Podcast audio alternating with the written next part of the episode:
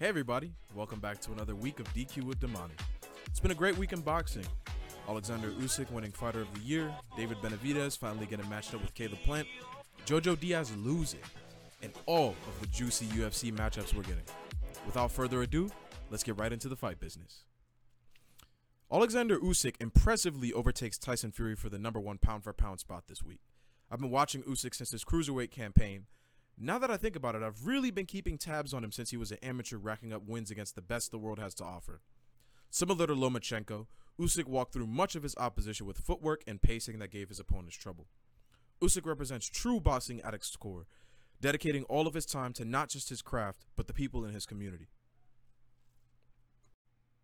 Alexander immediately dropped all of his preparation for Anthony Joshua when Russia came knocking on Ukraine's door to begin their hostile takeover, jumping into action alongside fellow champions and predecessors, Vitali and Vladimir Klitschko. This inspiring tale of heroism in wartime made Usyk an international favorite, boosting him to the forefront of the global boxing scene. There have been growing talks recently surrounding the biggest fight boxing has to offer in modern history, the undisputed unification between the W B C champion Tyson Fury and W B A, I B F, W B O, I B O champion Alexander Usyk. It seems like every week I mention a division being held up by a lack of unifications, and heavyweight is one such division. There are interim champions and regular champions scattered currently, such as Daniel Dubois. This storm has only been created by the lack of enforcement being applied by the sanctioning bodies in recent years, but thankfully, we received word from Mauricio Suleiman that Deontay Wilder and Andy Ruiz have officially been ordered to fight for a shot at Tyson Fury's title. Hopefully, after these fights finish up, we'll get to see Usyk unify for the second time in his career. Here comes the part everybody's been dreading. I know you guys didn't want to hear this one, but gotta cover him. He's a combat sports athlete. Although I have my own opinions of him, Jake Paul picked up a win against Anderson Silva this past Saturday. The fight went the distance, giving the younger Paul the opportunity to wear down Silva over time. This slow grind technique from Paul resulted in a knockdown in the eighth and final round, edging Paul out for the decision victory many were expecting to happen. Anderson Silva opened the fight with his notorious jab, opening Paul's guard multiple times. Silva's right hook was also a punch that found the target a multitude of times, stinging Jake when he would habitually drop his left hand. It was truly a back-and-forth match, but of course, Father Time was on Jake Paul's side in the ring. Getting off counters and shooting first was a specialty of Anderson Silva during his U F C career, and during both of his last two victories since he kickstarted his kickboxing career and boxing career, he employed these tactics with little struggle. Anderson Silva came into this fight a fresh forty-seven years old, and he clearly is not the same man he used to be when he was in his prime. His knockout of Forrest Griffin remains iconic, but the boxing ring is way different. In the boxing ring, the young man is favored. There are rare exceptions to this phenomenon, such as Archie Moore and Bernard Hopkins, but adjusting to strict boxing so late in his career may have cut Silva's chances too low to beat Jake Paul. Of course, we've got a lot more action in the lightweight division. This time, Jojo Diaz loses in his latest bout against William Zapata in a surprising turn of events. Jojo Diaz is one of those lightweights you watch because you really know there's going to be guaranteed action every time he delivers, pay-per-view or not, undercard, mid-card, he's always going to deliver. His fights are never hit or miss, fifty-fifty pick'ems, always guaranteed action in a Jojo Diaz fight. He's what many like to call a T V-friendly fighter, not usually someone who will cruise and ride rounds out for the specific purpose to win points. He is not a point fighter at all. Diaz held on to the W B C interim lightweight title from July twenty twenty-one to December of twenty twenty-one, where he met a massive roadblock in the current undisputed lightweight champion of the world, and my personal favorite of all of the lightweights, Devin Haney. After losing in a championship fight for the full W B C championship, Zepeda was supposed to be Jojo's massive return, similar to the one Teofimo Lopez just had against Pedro Campa. This fight lived up to the expectations of a Jojo Diaz fight, but did not go in his favor. From the very first round, it was apparent that Diaz was having issues properly working his way inside. Infighting is a specialty of Jojo Diaz, something that many fight fans appreciate. The difficulty truly begins when your greatest weapon is taken away from you, a feat Zepeda was able to pull off against Diaz this past Saturday evening. All of Diaz's potential forward pressure was removed because of how often Zepeda pushed down on the gas pedal. Zapata fought behind an educated jab and an even more skillful cross that broke down Diaz several times throughout the third and sixth rounds. Zapata was applying so much pressure that by the first half of the fourth round, Diaz had a black eye while Zapata himself was unmarked. Diaz turned the tables at the tail end of the sixth round, rocking Zapata with an atomic right hook. Zapata went stumbling backwards, but he was able to recover, once again relying on his jab. Instead of keeping the same rhythm from earlier in the fight, Zapata switched things up by planting his jab to Diaz's body, which gave him the effective unanimous decision victory. Bivol and Zurdo Ramirez collided for a spectacular W B A light heavyweight contest. Zurdo put his undefeated forty-four and oh record on the line against the Kazakhstan native, but fell short of raising the W B A championship above its head. There was little left to be said for Bivol's performance. He shut out Zurdo in every way possible. The current narrative for Zurdo is that he's too small and too slow for the weight class, but it is questionable if there's solid reasoning for being pushed by Bivol throughout the match. Bivol truly tested Zurdo across all twelve rounds. The momentum boxing that was used rocked Zurdo to the core. The issue stemmed from Zurdo's unique open guard. When moving laterally as a southpaw, Zurdo keeps his right hand out in front of his lead leg as a probing punch and a pop shot. This strategy failed against Bivol because of his distance management and counter options. Every time Zurdo threw a jab, Bivol had a counter cross or a counter hook to answer it immediately. Beyond just Zurdo's guard issues, he also hesitated with his punches. Being first and last is something that Shawn Porter talks about a lot, a fight plan his father and coach Kenny Porter uses. Being first to a punch affords the attacker multiple advantages, the most important and effective being setting up other punches behind it. Bivol did exactly this, being first to the punch on almost every exchange the two had. His initial jab-hook combo would set up five other punches, while Zurdo could only answer with one or two.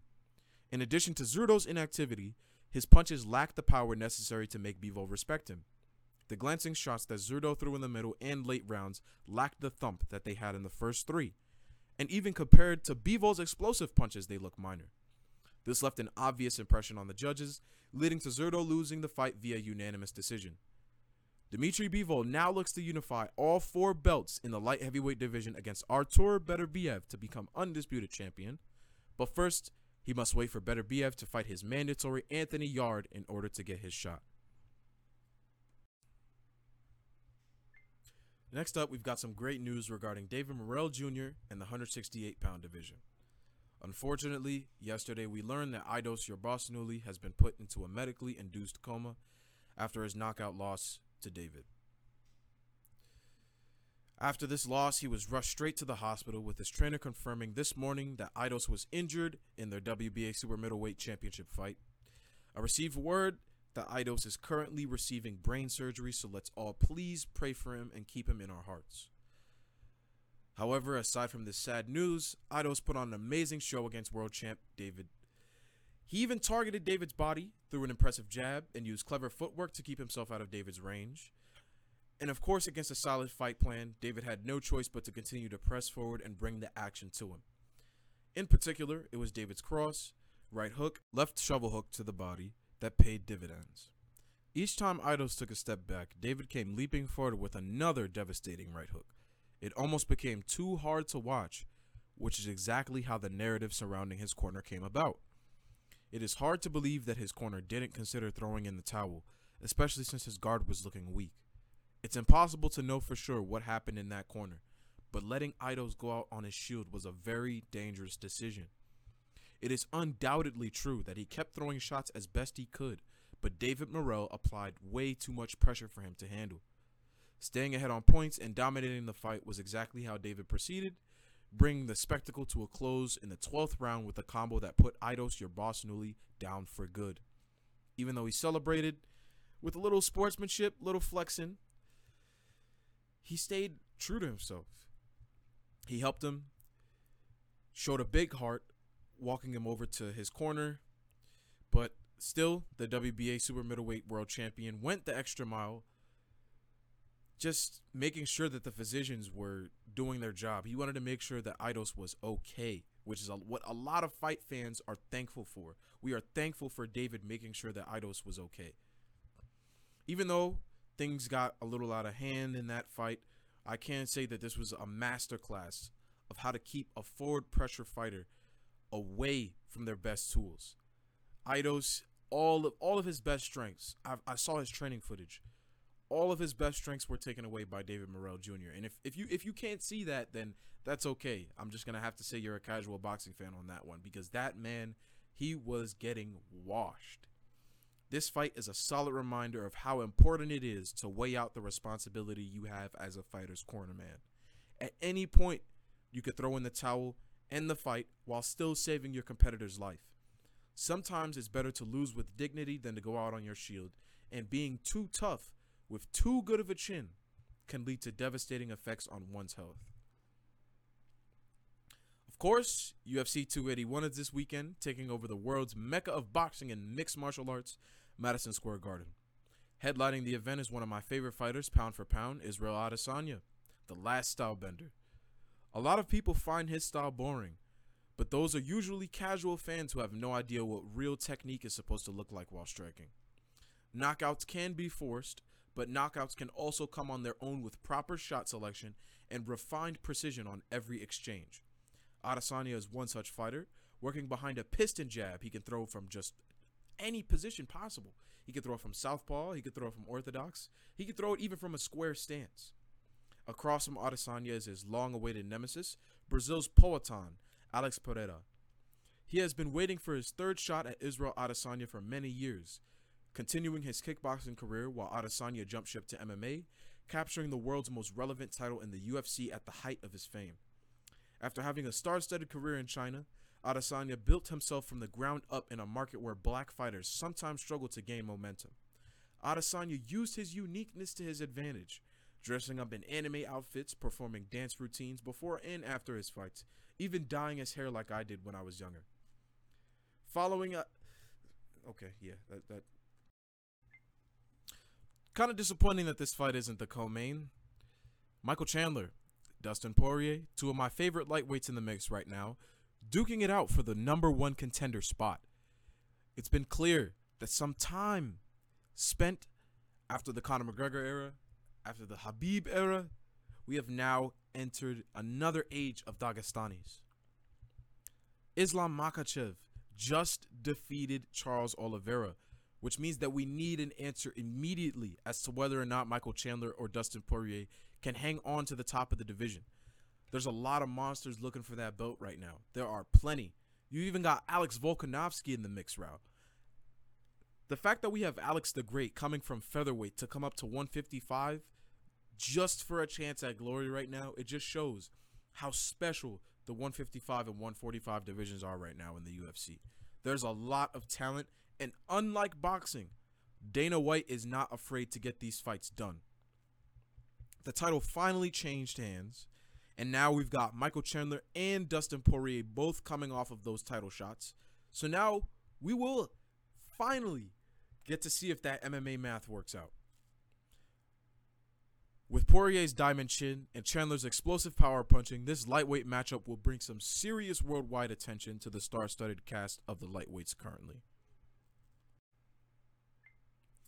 Once again, we have reached the end of our weekly Fireside Chats.